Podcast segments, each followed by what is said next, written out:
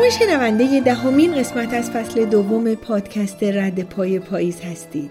امروز 23 آپریل سال 2021 مصادف با سوم اردیبهشت ماه سال 1400 روز بسیار عزیزیه پریسیما هستم و هنوز صدای محکم و مهربونش که از قلب استوار و بزرگش میومد تو گوشمه که می‌گفت آخه عزیز دل من تو روزهای خوب و خوش شرایط مناسب و مساعد که دست به قلم نمیره که آیا روی کاغذ بچرخه یا نچرخه.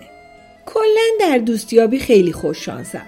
دوستی دارم که نوشته های منو که همش از بدبختی ها و بیچارگی ها می‌گفتم دوست داشت. معتقد بود اگه یکم همت کنم میشه.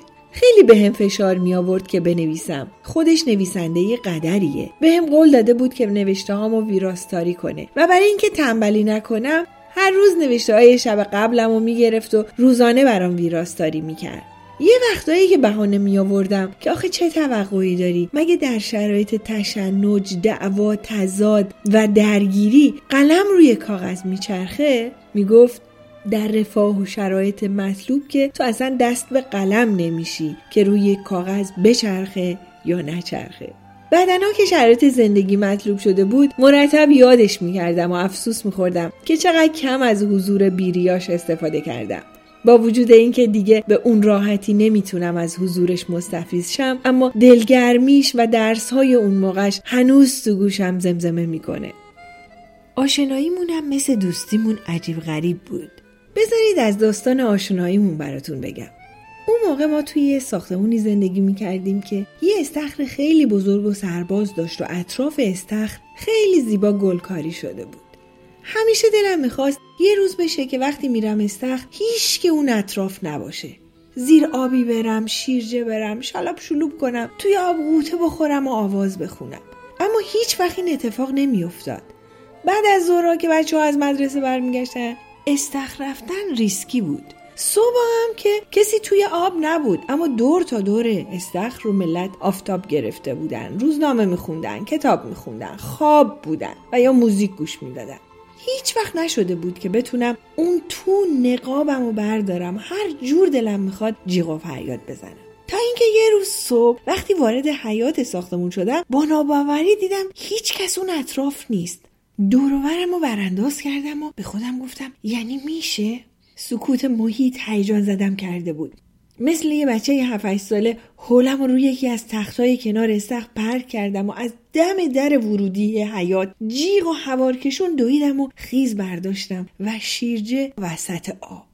با صدای بلند داد زدم. چقدر خوشحالم که هیچکی نیست. توی آب دست و پا می زدم و داد می زدم کاش هیچ وقت هیچکی نباشه. کاش هممون بریم گم شیم. کاش صدا از هیچکی در نیاد. فقط پرنده ها بخونن. کاش من بمیرم تا نه کسی رو ببینم نه صدایی رو بشنوم. شعر میخوندم دست می‌زدم فریاد می‌زدم. ایول ایول. کفتر کاکل به سر های های. ایول ایول. دست بزنید شادی کنید. ای جان ای جان. گل به سر عروس یالا آه ولمون کن بابا. آسمان چشم او آینه یکیست. آنکه چون آینه با من روبرو بود. درد و نفرین درد و نفرین بر سفر باد. ولی نمی‌خواستم روزم خراب شه. دوباره برگشتم به همون کوچه بازاریا پارسال بهار دست جمعی رفته بودیم زیاره برنا اربده میکشیدم و میخندیدم. ولی وسط خنده هام شروع کردم به های های گریه کردن. اونقدر بلند های های گریه می‌کردم که جز صدای خودم چیزی نمیشنیدم. یه دفعه حرکت یه سایه ساکتم کرد. به سمت سایه چرخیدم. دو تا خانم لب استخر روی دو زانو نشسته بودن و سعی می‌کردن صدام کنن. خانم خانم خوبی؟ می‌تونیم کمکتون کنیم؟ چی شده؟ حالت خوبه؟ می‌خوای حرف بزنی؟ هنوز توی آب دست و پا می‌زدم ازشون پرسیدم از کی اینجایی؟ یکیشون گفت وقتی تو اومدی ما اینجا بودیم مستره با عصبانی از اینکه جلوی غریبه ها لو رفتم و آرزو کردم که دیگه هیچ وقت نبینمشون بدون اینکه جوابی به سوالاشون بدم از استخر بیرون اومدم خولم و پوشیدم و پا به فرار گذاشتم همون روز عصر وقتی داشتم از کنار ساختمون رد می شدم دوتاشون رو دیدم که منتظر تاکسی بودن. اول رو برگردوندم که منو نبینن. اما وقتی زیر چشمی و یواشکی نگاهشون کردم نگاه های نگران و غمگینشون به هم نهیب زد که حالا که قرار نیست همه بریم گمشیم بذار چند نفری در کنارت باشن. وایسادم سوارشون کردم. خانم در جلو رو باز کرد و بغل دستم نشست. دخترشم روی صندلی عقب جا خوش کرد. آروم که حتی دخترشم نشنوه گفت نمی‌دونی چقدر دلم می‌خواست توی استخر جات بودم و یا می‌تونستم تو فریادهات و نالهات همراهیت کنم. هیچی نگفتم و با آهنگی از اماد رام ازشون پذیرایی کردم. در این دنیا تکو تنها شدم.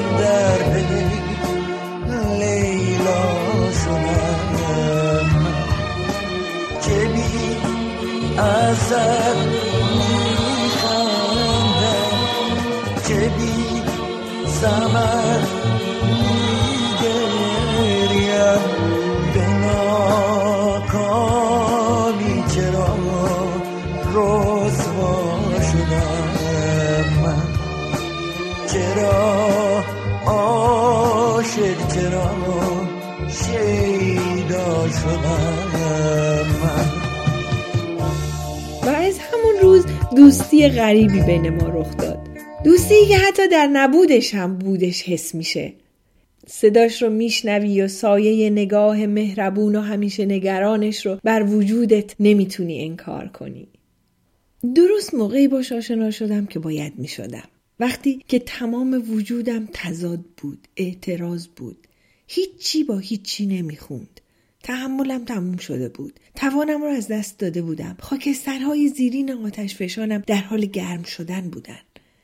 بیشتر از چند روز از لگت زدن زیر پاکت داروهای ضد افسردگی که باعث خواب 18 ساعته و گیجی 24 ساعتم می‌شد نگذشته بود. به تازگی یه دکتر روانپزشک دیگه ویزیتم کرده بود و بعد از سه چهار جلسه دیدار و گفت و شنود معتقد بود که من نه روانیم و نه افسرده. می‌گفت تو آدم فعالی هستی که توی خونه زندونی شدی. تو باید بری کار کنی درس بخونی باید فعالیت های اجتماعی داشته باشی. اما کوگوش شنوا خلاصه سرتون رو درد نیارم. درست همون موقع بود که آتش فشان من سرریز شد. همون دکتر که دانشگاهی رو در دوبی داشت به من پیشنهاد کار داد. و برادرم هم هزینه تحصیلم رو متقبل شد. من تمام جرأت و جسارت سالها خفته در درونم و به کمک و همراهی دوست لب استخرم فریاد زدم که من می‌خوام برم سر کار. حقوقم از دانشگاه نمی‌گیرم بلکه با حقوقم مخارج تحصیلم رو توی این دانشگاه پرداخت می‌کنم. و این اعلام مثل بمبی خونواده رو در شیراز و دوبی ترکوند.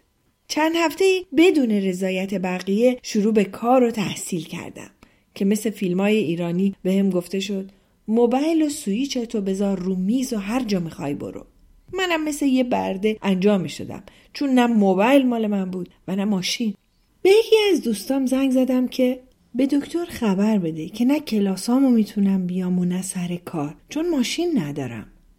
آخه دو بی فاصله ها خیلی زیاده وسایل حمل و نقل عمومی تقریبا میشه گفت اصلا نیست یا خیلی کمه. تاکسی خیلی گرونه. منم که پول نداشتم. هر روز باید صد درهم می‌دادم می‌رفتم سر کار و صد درهم می‌دادم برمیگشتم. حقوقی که نمی‌گرفتم. قرارمون این بود که حقوقم صرف خرج تحصیلم بشه. همونطور که پای تلفن حرف می‌زدم گفت سب کن سب کن. با یه تلفن دیگه زنگ زد شرکت و میشنیدم که به راننده شرکت میگه ماشین هوندای منو ببرید به این آدرس که میگم. و از من پرسید آدرس تو بده؟ گفتم نه نه خیلی ممنون مزاحم نمیشم. گفت خودتو لوس نکن. می‌خوای بگی همون مرحله اول جا زدی؟ دیگه تنها نیستی. رو من حساب کن. و یک ساعت بعد ماشینش دم در خونه ما بود. قوانین ویزا و مهاجرت دوبه اینطوری بود که کسی که برای ویزا اقدام می‌کرد هر وقت می‌خواست می‌تونست ویزا تو کنسل کنه.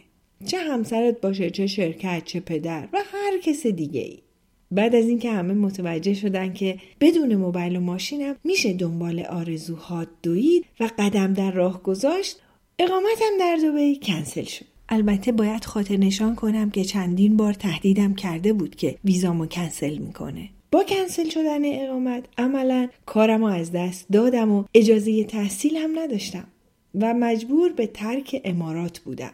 در این حال در ایرانم ممنوع الخروج شده بودم. یعنی اگه به علت نداشتن اقامت دوبی به دیارم برمیگشتم دیگه نمی‌تونستم از ایران خارج شم. این بود که مجبور می شدم به هرچه میگن و می‌خوان تن بدم. و به همین دلیل با یکی از دوستای دیگم که توی یه شرکت آژانس هواپیمایی کار می‌کرد و اقدامات برای ویزای توریستی رو انجام می‌داد تصمیم گرفتیم که به جای ایران برم عمان و این دوست عزیز سریع برای ویزای توریستیم اقدام کنه که اون موقع نیم ساعته انجام می‌شد. و سه ماه هم وقت داشتم که ببینم که چی کار باید بکنم. قرار بر این شد که صبح برم و تا ظهر برگردم خونه. شب قبل از ماجرا تا صبح نخوابیدم. برای نهار قرمه سبزی درست کردم و برای بچه ها توضیح دادم که چی کار داریم می‌کنیم و بهشون قول دادم که نهار رو با هم می‌خوریم. ازشون خواستم صبور باشن با سرویس برگردن خونه. دوستام همه در جریان بودن و قرار شد که راننده شرکت توی فرودگاه ماشین رو از من تحویل بگیره. دو فوریه سال 2006 صبح غمگینی بود. آسمون دوبه که کمتر میبارید سخت میبارید. و خورشیدش که همیشه با افتخار وسط آسمون خود نمایی می‌کرد پشت ابرا قایم شده بود. تا بچه ها رو برسونم مدرسه توی راه یه موزیک گذاشته بودم. ستایی با هم آواز میخوندیم. نگرانی رو نمی‌تونستیم در چهره و صدای لرزونمون پنهان کنیم. اما هیچکس به رو خودش نمی آورد بچه ها رو پیاده کردم و دوباره بهشون قول دادم نهار رو با هم می‌خوریم. دوتایی خندیدن و یکیشون گفت مطمئنم. و اون یکی گفت حتما تا نیای خونه ما نهار نمی‌خوریم حس غریبی بود. تنهایی و بیکسی از یه طرف داغونم می‌کرد. و از طرفی نگاه های عمیق بچه ها موقع خداحافظی می‌گفت وقت باختن نیستا قدم در راهی گذاشتی که تا آخرش باید بری. هوا سرد بود. توی فرودگاه از ماشین که پیاده شدم راننده دوستم منتظرم بود. اومد جلو ازش تشکر کردم. سویشو بهش دادم و به راه افتادم. باد سرد و عجیبی بدنم رو میلرزوند. بارونی بلندی که به خاطر هوای بارونی پوشیده بودم دورم پیچیدم و شال دوری گردنم و تا بالای گوشام کشیدم. وارد فرودگاه شدم. توی صف هنوز سرمای بیرون درونم رو میلرزوند. دم گیشه کنترل پاسپورت. صبح به خیری گفتم و لرزون پاسپورتم رو به داخل پنجره کوچک جلوی گیشه هل دادم. پاسپورتم رو با روی خوش ازم گرفت. ولی بعد از اینکه اسمم رو وارد سیستم کرد چهرش در هم رفت و گفت کنار وایسا. گفتم پاسپورتم. گفت اینجا میمونه تا پلیس بیاد. پلیس چرا؟ نمی‌دونم وایسا کنار. یه گوشه نشستم. چند دقیقه طول کشید که یه خانم و یه آقای پلیس که پاسپورتم هم تو دستشون بود اومدن و خانم فریاد زد. بری ایرانی. از جا پریدم و گفتم منم. گفتن دنبالمون بیا. یکیشون سمت راست و دیگه ای سمت چپ اسکورتم می‌کردن. پرسیدم کجا میریم؟ خانم بدون اینکه جواب سوالم رو بده پرسید. از خونه فرار کردی؟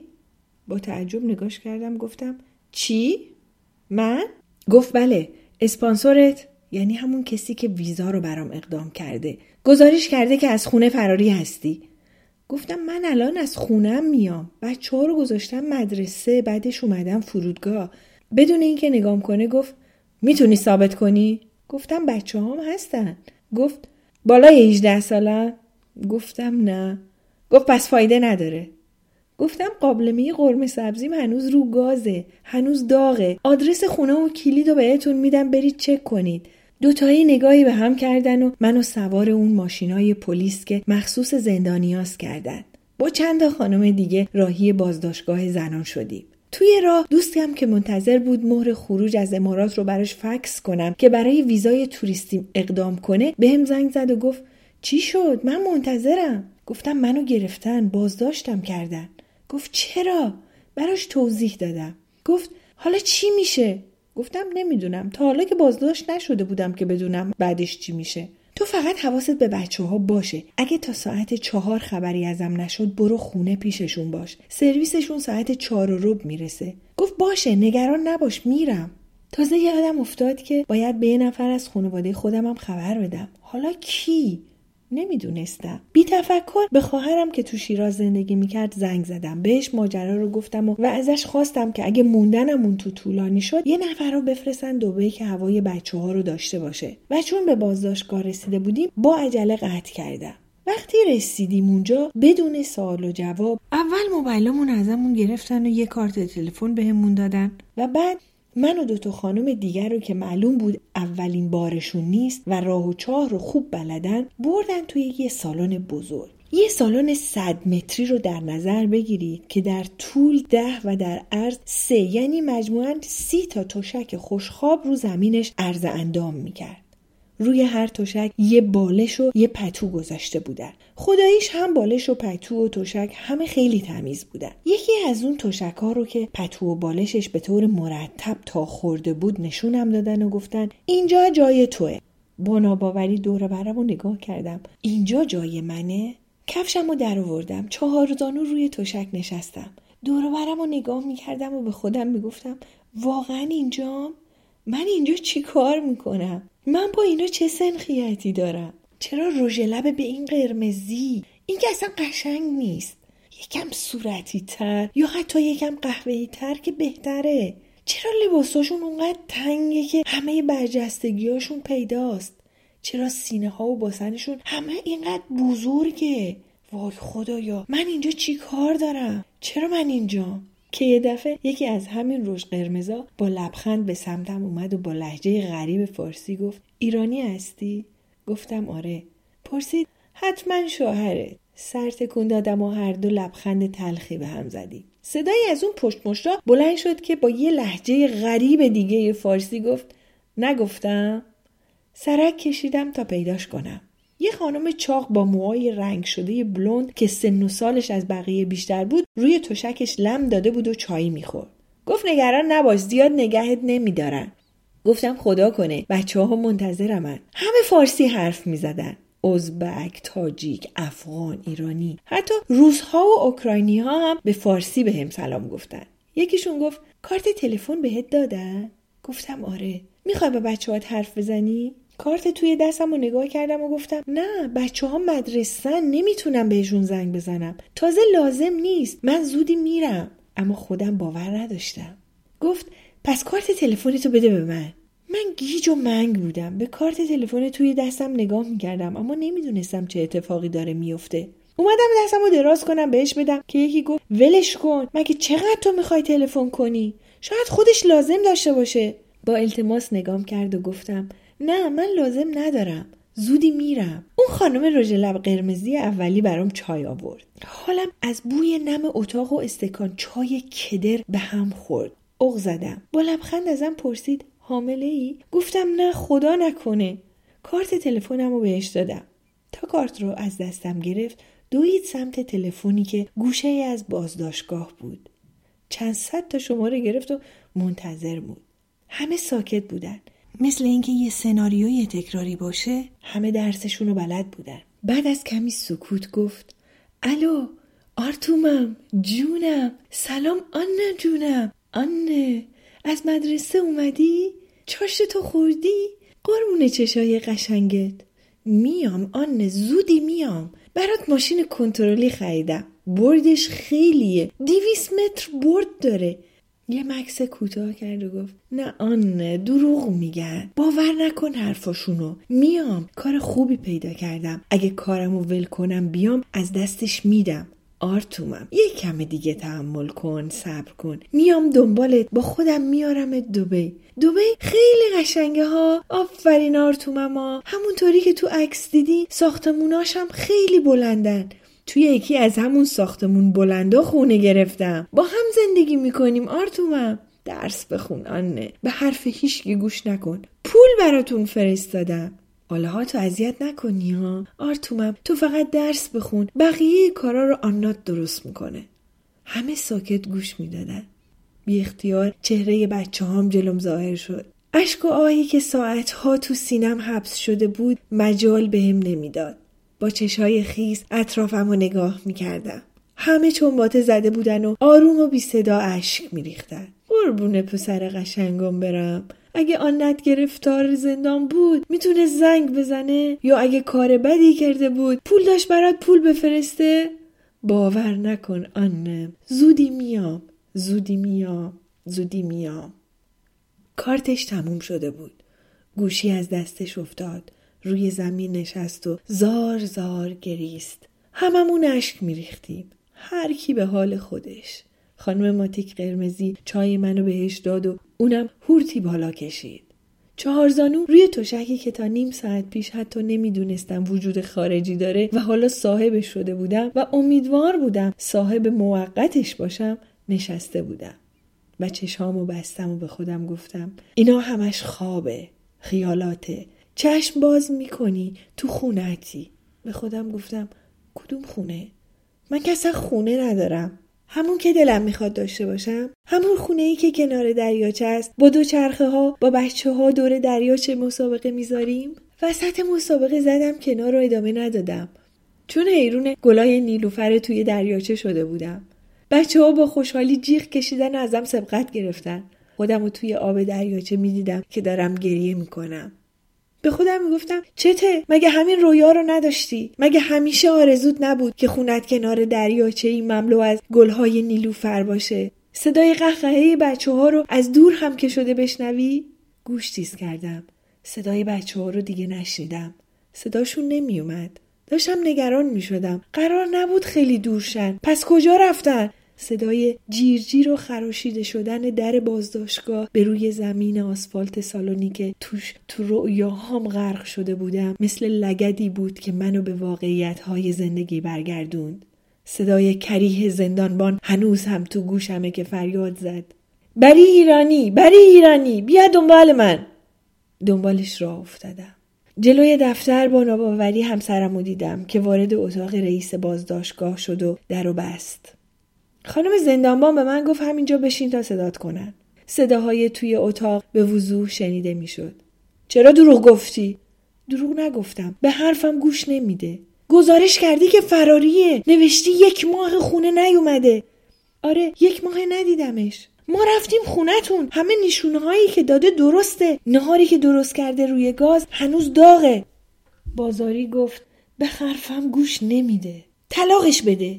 نمیدم. تا سرش مثل دندوناش سفید نشه طلاقش نمیدم.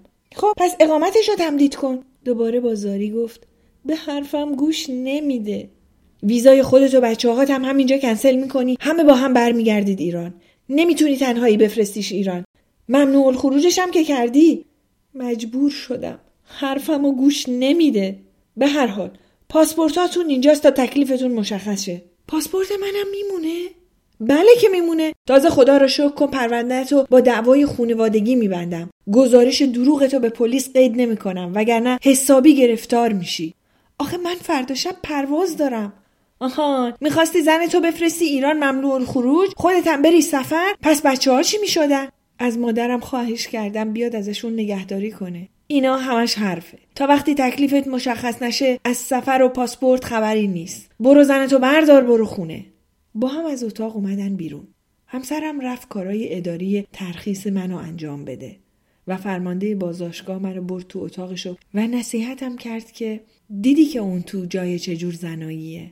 خانم متشخصی مثل تو چرا باید پاش به اینجاها برسه؟ همسرت مرد خوبیه به حرفاش گوش کن. ما مردها متعصب و غیرتی هستیم اما زن و بچه هامون رو دوست داریم. از حرف زدنش پیدا بود مستاصلش کردی. بشین زندگی تو بکن. چی می‌خوای؟ کوتاه بیا. حیف تو نیست. تو باید بالای سر بچه هات باشی. تو که از اینجور زنان نیستی. بی اختیار حرفش رو قطع کردم و پرسیدم چه جور زنایی یعنی اونا؟ مادرن اونا؟ بی پناه و مادر؟ بی سرپرست و مادر؟ بی پولن و مادر؟ گفت اونا هرچی هستن تو نیستی. نه بی پولی نه بی پناه نه بی سرپرست. گفتم همچینم فرقی نداره. اونا به خاطر پول هم بگی می‌کنن و من به خاطر بچه ها نگاه عمیقی بهم انداخت و گفت به نظرت مثل همه؟ گفتم نه قیمتامون فرق داره اما هممون قیمت داریم. همسرم سر رسید. بدونی که نگام کنه نامه آزادی منو به رئیس بازداشتگاه نشون داد و خدافزی معدبانه ای کرد و راه افتاد.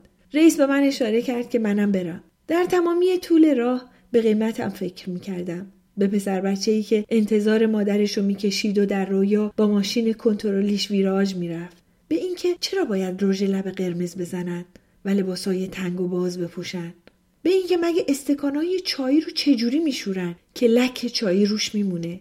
به اینکه اولین بار بود که کسی منو بریه ایرانی صدا می‌کرد. به اینکه من اگه بخوام برای بچه هم از راه دور چیزی بفرستم چی میفرستم؟ ماشین کنترلی؟ عینک شنا چوب اسکی؟ چی؟ به اینکه اگه فردا شب نتونه بره سفر چقدر به تجارتش لطمه می‌خوره. و اینکه مسلما پلیس خونه ای من نرفتن و به قابلم هم دست نزدن که بفهمن داغ و من راست میگم. فقط منو باور کردن و به اون رو دست زدن. و اون روز من و بچه ها طبق وعده با هم قرمه سبزی خوردیم. بعد از اون نگاه هم به این طیف از زنان جامعه عوض شد. به جای نفرت با رحم و شفقت نگاهشون می‌کردم. به این فکر می‌کردم که جامعه که محرومان رو چه زن و چه مرد رو حمایت می‌کنه فساد و جنایت درش به حداقل می‌رسه. و ما چقدر بدبختیم که هیچ کس از ما حمایت نمی‌کنه. به خودم گفتم اگه به قصد زندگی بهتر تلاش می‌کنی مواظب باش از بیچیزی در منجلاب نیفتی. کمر همت رو محکم ببند. کار کن رخشویی کن اما تنفروشی نکن که تنفروشی از همه کارهای دنیا سخت تره سالها بعد وقتی بعد از تلاش های فراوون شرایط زندگی خوبی پیدا کرده بودم و مدیر یه هتل معروف بودم قرارداد سنگین و پردرآمدی رو با یکی از آژانس های مسافرتی ایران برای هتل بستم. یکی از دوستایی صمیمی توی این شرکت کار می‌کرد و در واقع با همکاری هم یه قرارداد برد برد رو بستیم. توی هتل من هیچ وقت با مسافرهای هتل ارتباط مستقیم نداشتم چون با شرکت ها قرارداد داشتم. اگه مشکلی پیش میومد طرف حساب من شرکت ها بودن نه مسافرها. تا اینکه یه روز مدیر بخش سکیوریتی هتل که یه خانم سیاهپوست از کنیا به نام سارا بود اومد دفترم و گفت اومدم باهات قهوه بخورم. وقت داری؟ دعوتش کردم و کلی از این در و اون در با هم حرف زدی. ولی هرچه حاشیه می‌رفت بیشتر مطمئن می‌شدم که یه چیزی شده. یه دفعه گفت چون مسافرهای تو هستن چیزی نگفتم. اومدم از خودت کسب تکلیف کنم. گفتم من که مسافر مستقیم ندارم.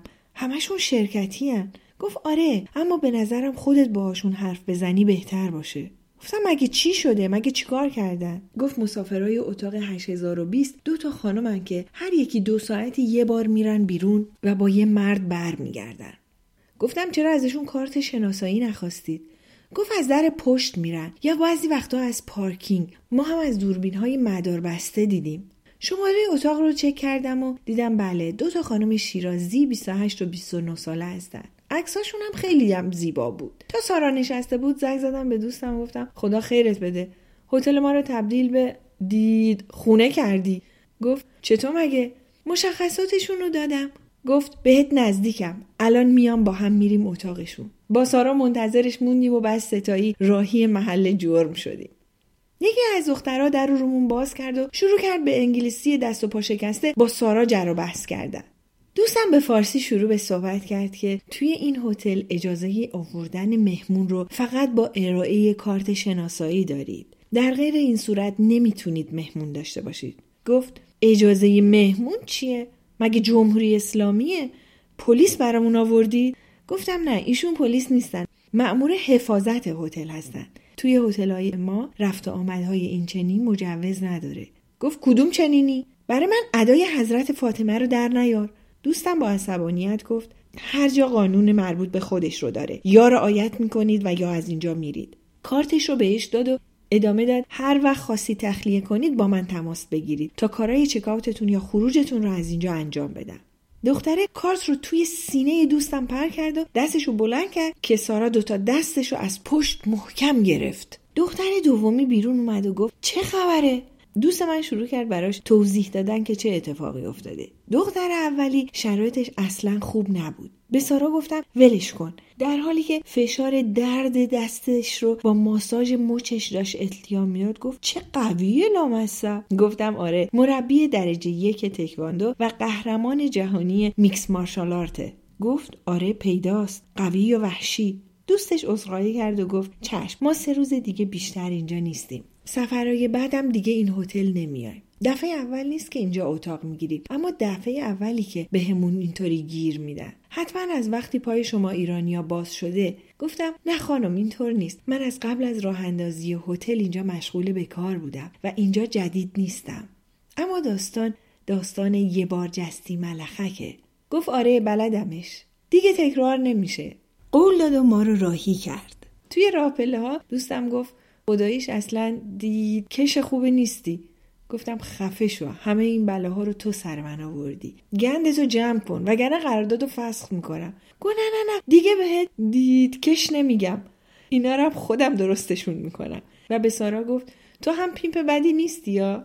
وقتی داشت توی پارکینگ می‌رفت سوار ماشین شه داد زد. اگه تصمیم نهاییتون رو گرفتید بهم خبر بدید. دختر ایرانی های خوشگل مشکلش با من. بهش گفتم برو بمیر مسخره. دو روز بعد دوباره سرکله سارا پیدا شد. پرسیدم چیه؟ مدتی زود به زود دلت برام تنگ میشه. گفت نه اصلا دلم تنگ نشده. مهمونات دردسر درست می‌کنن. گفتم چی شده؟ هنوز شروع به توضیح دادن نکرده بود که دوتاشون به همراه یه سکیوریتی گارد دیگه وارد اتاقم شدن. دخترها عصبانی داد و فریاد می‌کردن و همه همکارا رو دورمون جمع کرده بودن. همه را از اتاق بیرون کردم دور و خلوت کردم. نشوندمشون آرومشون کردم برشون کافی سفارش دادم آب بهشون دادم. برگشتم گفتم چی کار دارید می‌کنید؟ خودتون می‌دونید تو چه مخمسه ای دارین خودتون رو میندازید؟ می‌دونید با یه تلفن سارا به پلیس میان میبرنتون بازداشتگاه؟ این چه قشقرقیه را انداختید؟ دختر شیطون اولی گفت این یکی واقعا دوستمون بود. خب چرا کارت شناساییشو ندادید؟ گفت نداشت. پرسیدم از کی میشناسیدش؟ امروز توی دوبای مال باش آشنا شدیم. آه آخه چرا با کسایی که معلوم نیست کیان و از کجا اومدن رابطه برقرار می‌کنید؟ شاید مریض باشن شاید روانی باشن. چه می‌دونید؟ این چه ریسکیه؟ اون یکی گفت فکر می‌کنی اگه مجبور نبودیم این کارا رو می‌کردی خانمها که باید بهتر بدونن که چقدر کار سختیه. و بعد برام تعریف کرد. می‌گفت دوتاشون توی آرایشگاه کار می‌کنن. صاحب آرایشگاه یه مرد پول داره که هفتگی میاد پولا رو جمع می‌کنه و به قول خودش یه دستی به سر و گوش این دوتا می‌کشه حال و حولی و میره تا هفته بعد. چند وقت زنش گیر داده. نمی‌ذاره شوهره بیاد پولا رو بگیره. خودش میاد. چون فکر می‌کنه اینا زنای خرابیان هفته دو سه بار سرزده میاد مچ اینا رو بگیره. و بر سر هر چیز کوچکی کلی دعوا مرافعه را میندازه و میره. اینا هم تصمیم گرفتن هر ماه یک هفته بیان دوبه پولاشون رو جمع کنن برگردن ایران تا بتونن آرایشگاه خودشون رو را بندازن. همونطور که این یکی حرف می‌زد اون یکی دیگر رو نگاه می‌کردم. مثل یه دختر بچه ده دوازده ساله از سر و کول سارا بالا می‌رفت. مشت بازی می‌کردن کتککاری می‌کردن و آخرشم میز منو تبدیل به رینگ مسابقه کردن و مچ انداختن. چکاتشون فردای همون روز بود. ازشون قول گرفتم دیگه دردسر درست نکنن. بهشون گفتم یه روز به خودتون استراحت بدید و راهی اتاق شدن. فردای اون روز زمان چکات اتاقا که بود تلفنم زنگ خورد. از رسپشن بود. به هم گفتن که بیا پایین که مهمونات برای پرداخت دچار دردسر شدن. چه دردسری؟ پول تقلبی. دیگه فشارم رفته بود رو هزار. نمی‌تونستم خودم رو کنترل کنم. رفتم پایین توی لابی دیدم دوتایی قنبرک زدن نشستن. دوتا چمدون کنار دستشون بود و دوتا ماشین کنترلی روی چمدوناشون گذاشته بود. اول سمت رسپشن رفتم. گفتم چی شده؟ پولو به هم نشون دادن. 500 ریال سعودی بود. گفتن این تقلبیه. گفتم آخه اینا پول تقلبی؟ گفتن آره. احتمالا یکی از اون مشتریاشون به جای اینکه بهشون پول درست و حسابی بده پول تقلبی داده. پولو برداشتم رفتم پیششون. گفتم که می‌بینم که بد به سرتون اومده. حال زاری داشتن. بعد از این همه تلاش این همه بدبختی کشیدن یه بیوجدانی اینطوری سرشون کلاه گذاشته بود. هزینه هتل رو با پولی که قرار بود ازش یه آرایشگاه برای تأمین دو تا خونواده در بیاد پرداخت کردن و راهی شیراز شدن. وقتی داشتن سوار تاکسی می شدن با نگاه خودشون و ماشین کنترلی های توی دستشون رو بدرقه کردم و با حسرت فکر می کردم چرا همیشه باید؟ آسمان چشم او آینه یکیست. آن که چون آینه با من رو به درد و نفرین درد و نفرین بر سفر با سرنوشته این جدایی دست او بود.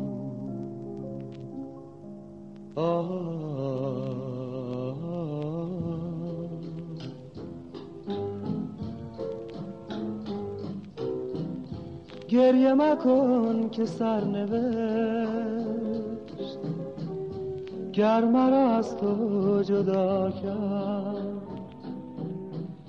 عاقبت دلهای ما با غم هم آشنا کرد. با غم هم آشنا کرد.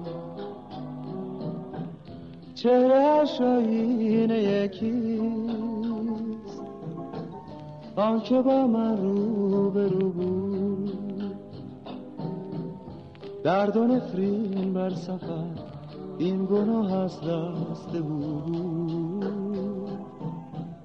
این گناه از دست او بود. ای شکست خاطر من روزگارت شادمان با ای درخت پرگل من نوبهارت ارغوان با ای دلت خورشید خندان سینه تاریک من سنگ قبر آرزو بود. سنگ قبر آرزو بود. آنچه کردی با دل من؟ قصه سنگ و سبو من گلی پژمرده بودم. گر تو را صد رنگ بود. ای دلت خورشید خندان سینه تاریک من سنگ قبر آرزو بود. سنگ قبر آرزو بود.